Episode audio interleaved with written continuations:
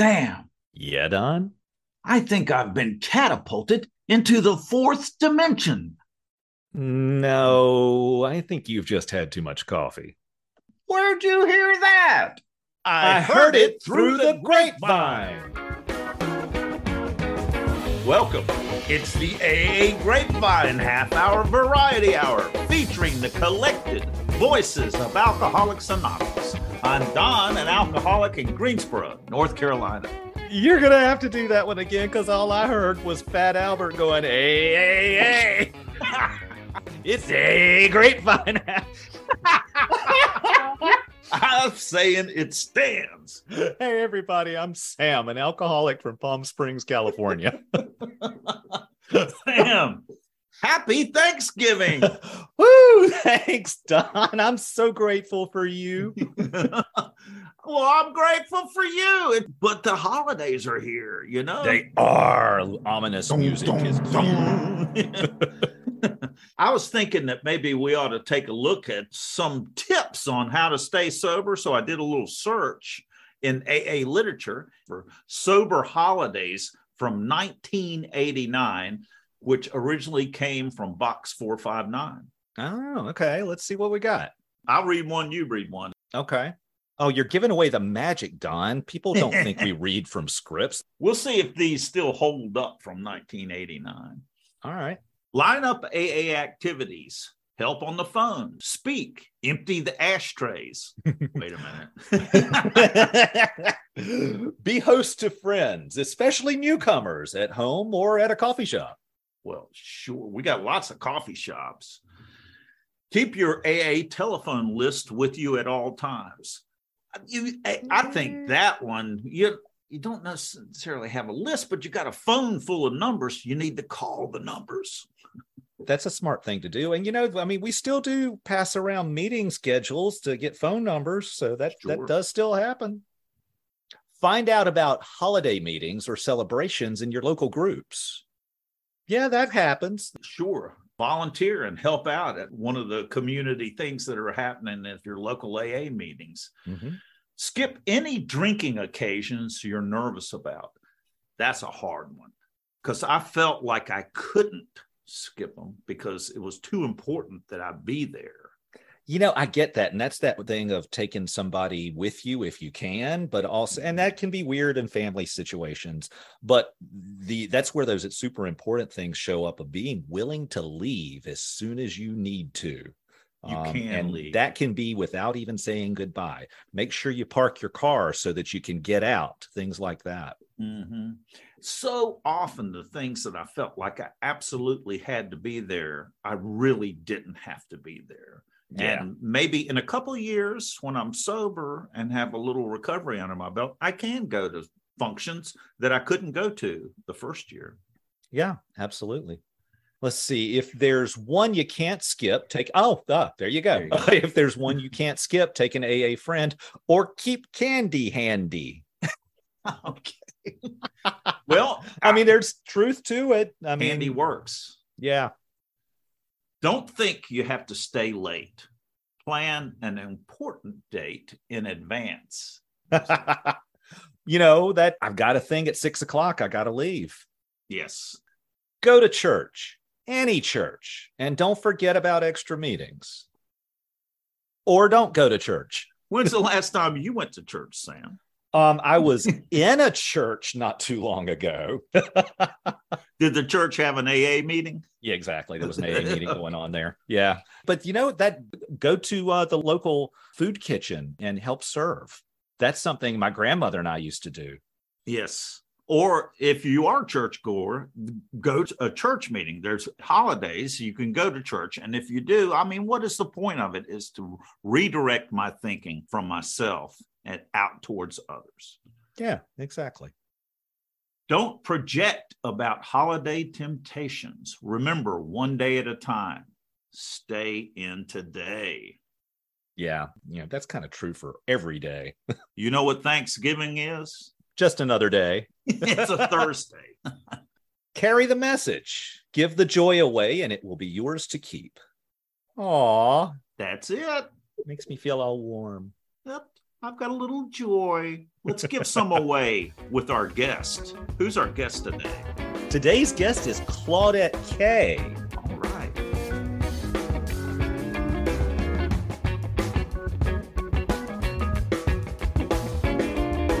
Grapevine does not accept donations, but you can offer your support by making a purchase at store.aagrapevine.org or buy the Carry the Message gift certificates to sponsor Grapevine subscriptions for alcoholics in need. That's store.aagrapevine.org. Hello, fellas. My name is Claudette. I'm an alcoholic. I live in Tacoma, Washington. Claudette, thank you so much for joining us. It's great to see you. Welcome, Claudette. So, is this the point where we act like we've never met Claudette? because we know Claudette well. Claudette used to be in my home group. and mine. Yeah. Before that, I got sober in Syracuse, New York in 1985, moved down to North Carolina in 99, and then moved out here to Tacoma in 2015. I've been around a little. You've been, you've been well. I think you're a veteran. You've got lots of experience. What's your experience with surrender, giving up drinking, and going to AA? Why would you do such a thing? I actually came to AA through the back door of Al Anon. And through Al Anon, I learned more about alcoholism and was encouraged to go to an AA speaker meeting. And I where I heard a woman stand up there and talk about what normal drinkers do and what normal drinkers do not do. And to my surprise, I fell on that side of what normal drinkers do not do. I was the drinker who had to plan. I was the drinker who had the blackouts. Yeah, it was mostly that idea of planning and, and watching everybody else and not being able to take my focus away from the drink. From that meeting, I thought, hmm, maybe I have a problem. So a few months later, I decided, no, I'm just not going to drink anymore. Over the next month, I had like the worst month of my life of I just bet. I wasn't a daily drinker, but when I decided to stop drinking, that obsession to drink was in my brain all the time. It was there when I was working, it was there when I was not working, and I was getting so, so riled up about it. Ugh, it terrible. Mm. What's the difference between not drinking if you're going to be thinking about drinking all the time? That's alcoholism. Well, that's what I, after a month or so, I said to myself. And a- a guy I was going with at the time who had come to AA, I said, I think I need to go to a meeting. And he said, hmm, Really? He had an idea that you needed to go to a meeting. I think he had an idea. Yeah. we had been drinking and buddies, you know, for a long time. So anyway, I decided to go to a meeting and I drove myself there and just I got there, got to the parking lot and got stuck in my car. I just couldn't get out. I was Oh. just crying in my car. I don't want to be an alcoholic to myself. Mhm. I don't want to be an alcoholic. I don't want to. And it took me a long time to get out of the car because I just didn't want to be an alcoholic.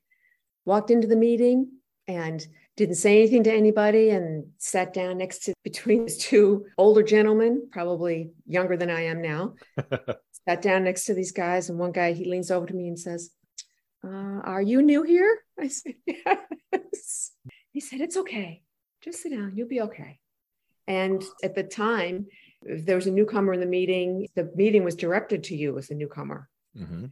You know, they started the meeting. Is there anybody new? I'm like, oh, I am.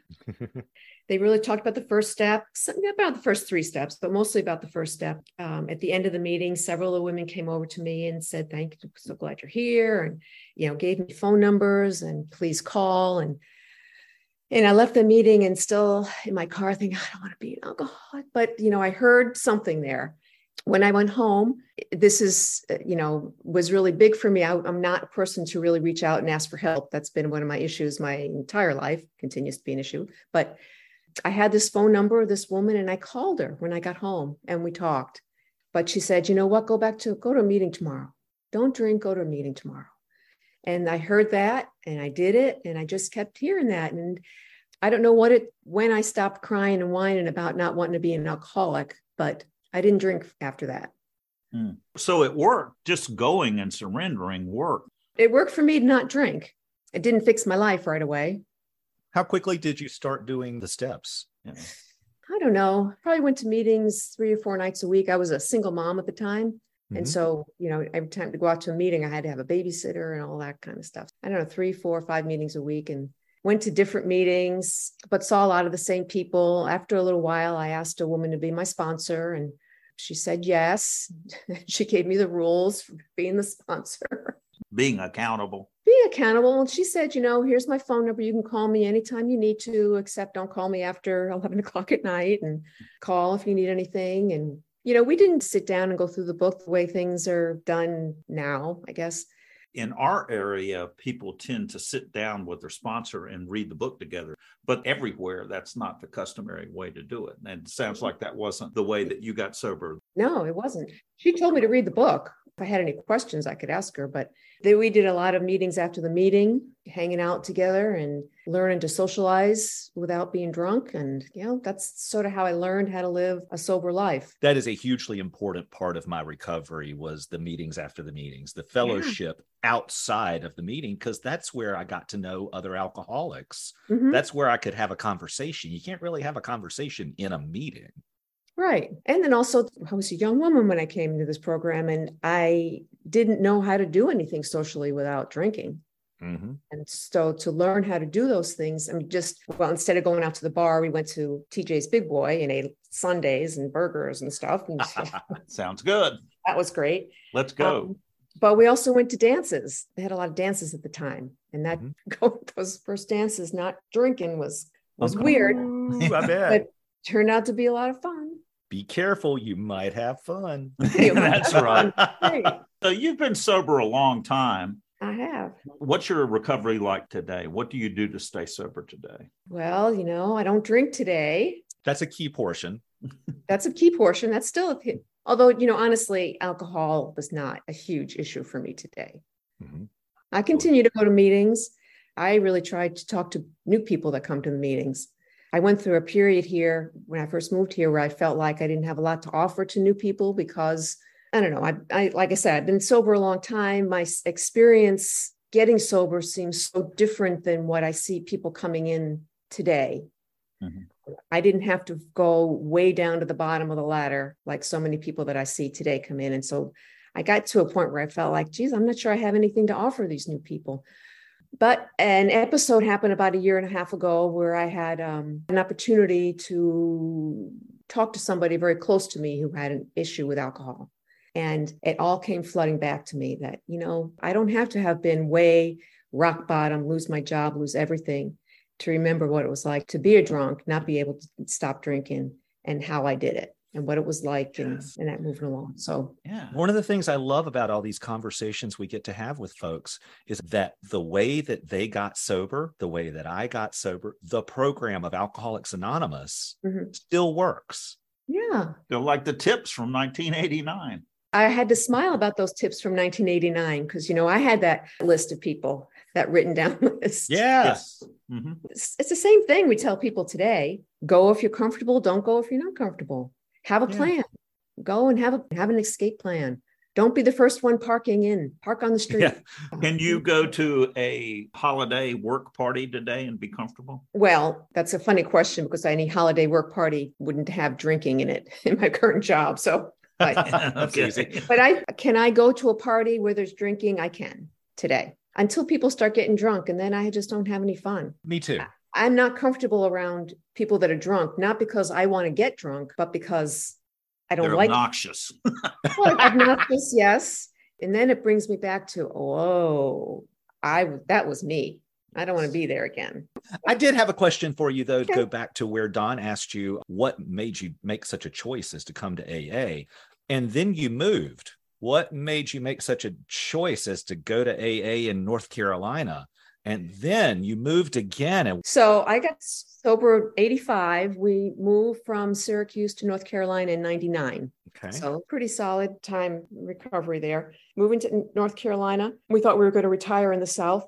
Moving to north carolina getting into aa was challenging. What was the challenge? Well because you know in north carolina you just weren't doing it right yeah. You know, well, just everywhere you go, it's different. Wait a minute. I've got a signature thing on there. You're doing it wrong. You're doing it wrong. Right. I went to graduate school. When I went to graduate school, I, I didn't go to meetings for a long time. I don't recommend that for anybody. My outside life continued to be very good. My inside life deteriorated. Hmm. That's the I no longer have a drinking problem. I have a thinking problem. Yes, yes, mm-hmm. absolutely. At work, and here's, you know, some of the beauty of the program. A new person came to work and I noticed she had a little a necklace with a little emblem. I said, Geez, are you a friend of Bill's? And she said, Yes, um.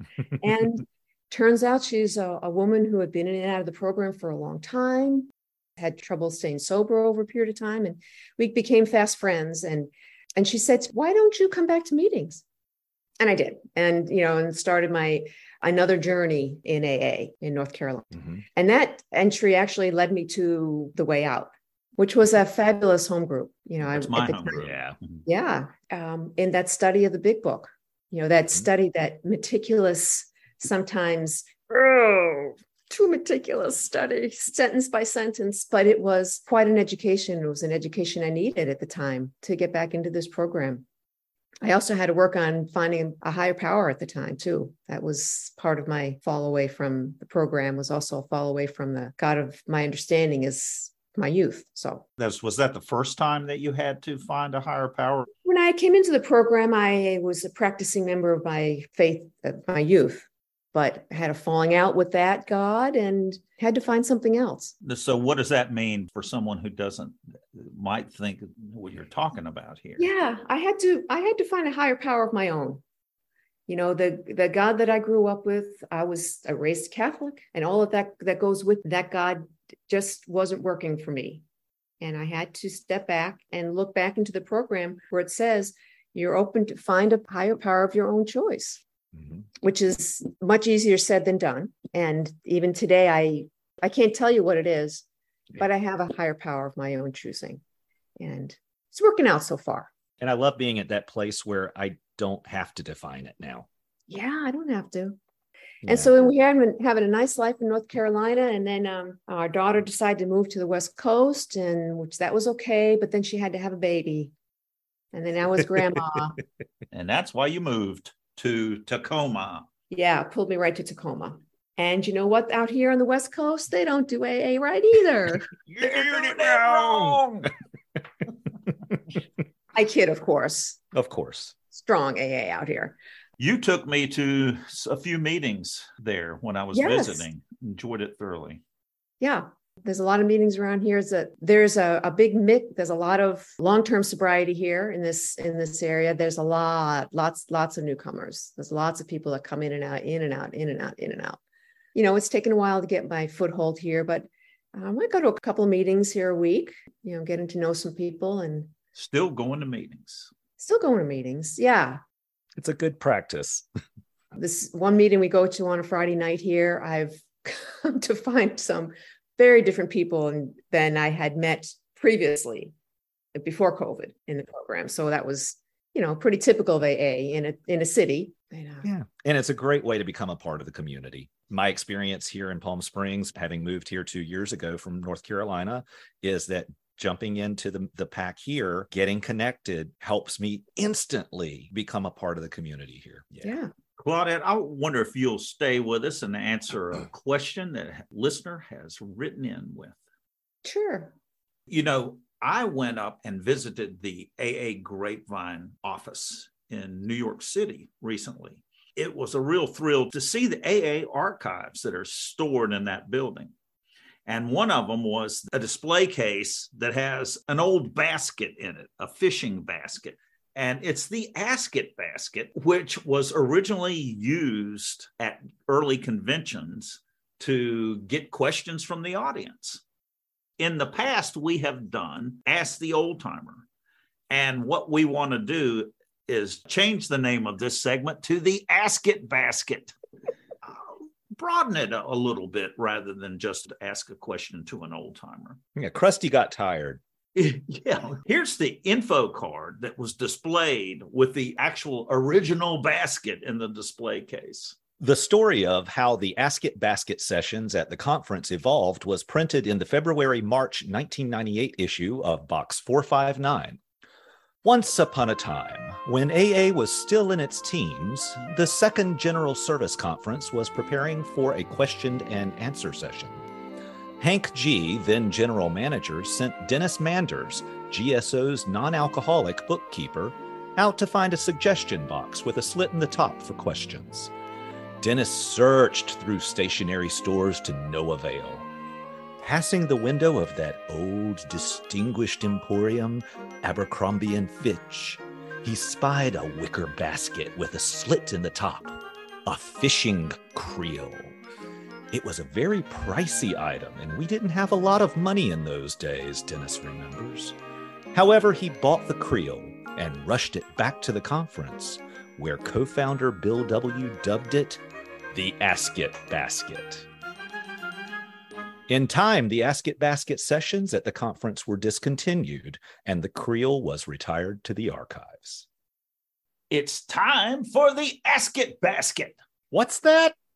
The name Bill W. gave the basket that was passed around for questions. We want your questions for our guests.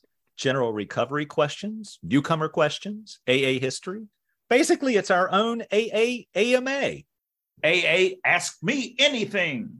Got a question for the Ask It Basket? Call in and record it at 212 870 3418 or email it to podcast at aagrapevine.org. You can find these and more at aagrapevine.org slash podcast. And now let's dip into the basket. We have an email submission from Steve he writes, I am Steve L. from Manchester, PA. My sobriety date is August 12, 1978. At 44 years sober, I have been called an old timer. Being 72 years of age also helps with the label. Over my sober time, I have selected sponsors that have more sober time than I and seem to have an understanding of the type person I am. That combination seems to be getting tougher to find. Perhaps I'm looking for a sober Yoda. My question is how does an old timer select a sponsor? You guys are doing a great job and have lots of fans here in my area. Keep up the good work and God bless. Steve, thanks so much for the question. So, Claudette, Don, what do you think? How does an old timer select a sponsor? This is um this is quite a question for me. I I um I don't currently have a sponsor since I moved to Washington. This is something that's come to mind frequently previously, how did I look for a sponsor? You know, when I was brand new, I found somebody who I wanted to be like in AA. That's how I found my new sponsor. And she was my sponsor until I moved to North Carolina. And North Carolina, went a long time without a sponsor. And then I did kind of like Steve. You know, I was looking for somebody who had time like I did. And, and I found a sponsor and she was wonderful. But then she died. she was older, she died. The last sponsor I had was someone who I had a lot of respect for in AA. This is what I was looking for. I wanted somebody whose program I could see in action and also someone I felt would treat me like a grown up and not treat me like some new kid being a sponsor. So we had a wonderful relationship. We met frequently. We, she really helped me solidify my footing in, in the program. Been moving here to Tacoma, I've just not been able to reach out to someone who I, I feel like I want to ask to be my sponsor. So I think I have the mm. same question that Steve does. What am I looking for? What is the wall to asking someone? I think part of the wall is is trying to figure out how to have a sponsor relationship and not have a friend relationship because it gets so blurry at this point. In this stage of my, you know, recovery from alcoholism, it's not like I need help not drinking. I know about the steps. The steps are in my life, and you know, just mm. and I guess I'm not sure what I need to learn from a sponsor at this time. Hmm. So, what do you need to learn from a sponsor, Don? Okay, well, I have a lot of thoughts about this.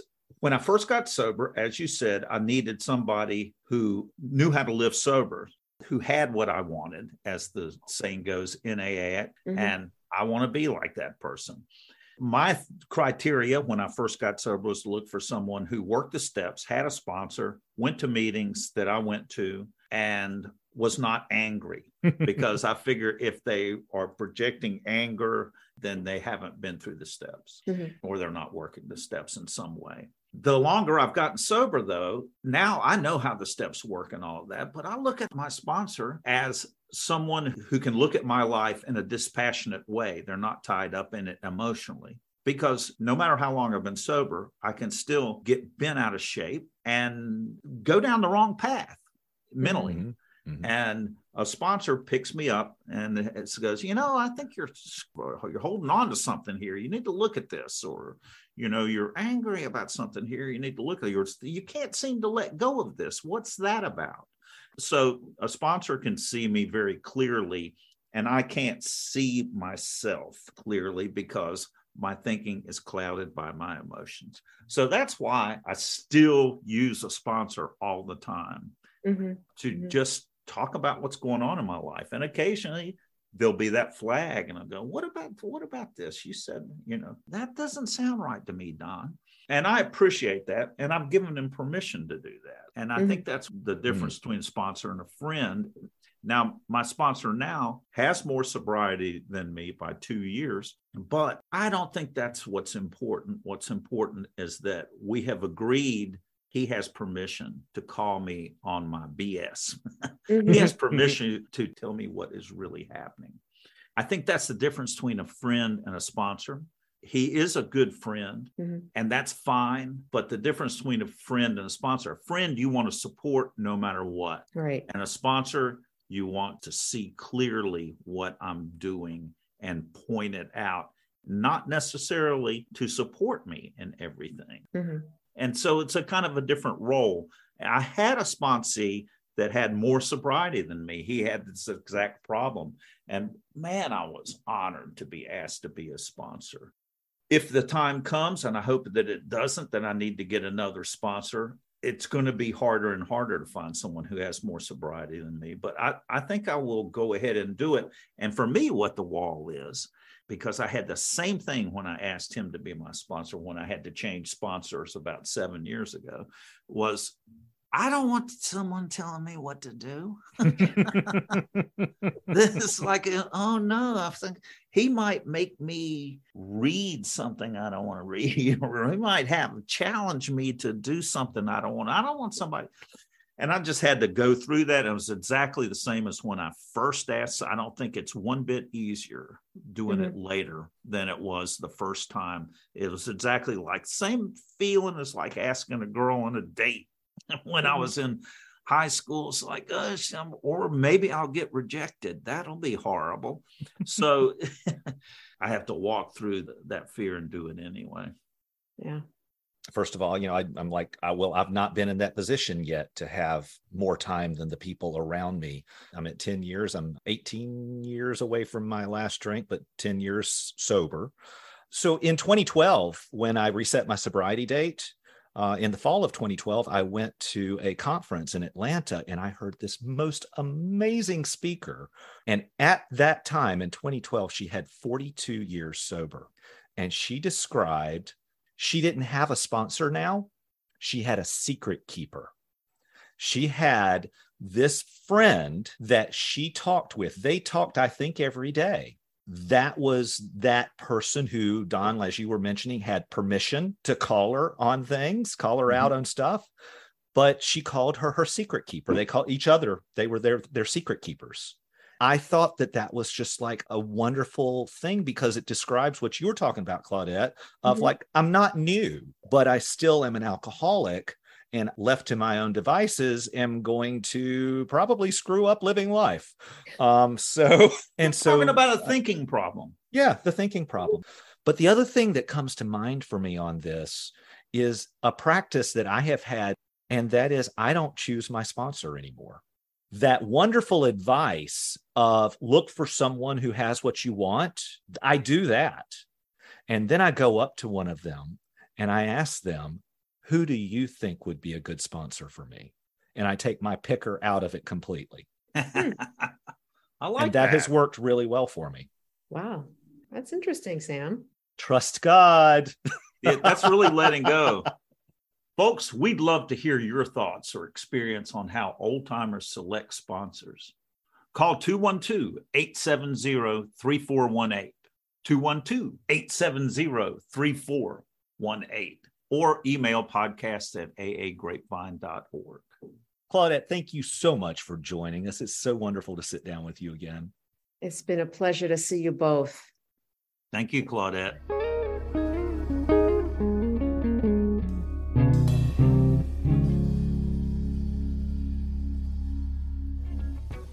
The Grapevine is looking for your story submissions for Why I Love the 12 and 12. Stories are due by December 15th, 2022. Our 12 Steps and 12 Traditions book turns 70 next year. Tell us the ways this book has enriched your sobriety. Is there a story about using the book that you'd like to tell? How does your group use it? What are your favorite passages and why? Share your story by December 15, 2022 via aagrapevine.org slash share.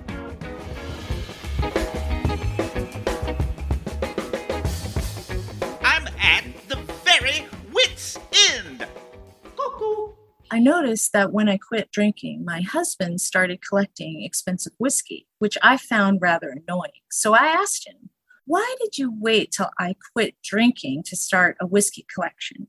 And he said, Babe, I've been trying to keep this collection for years.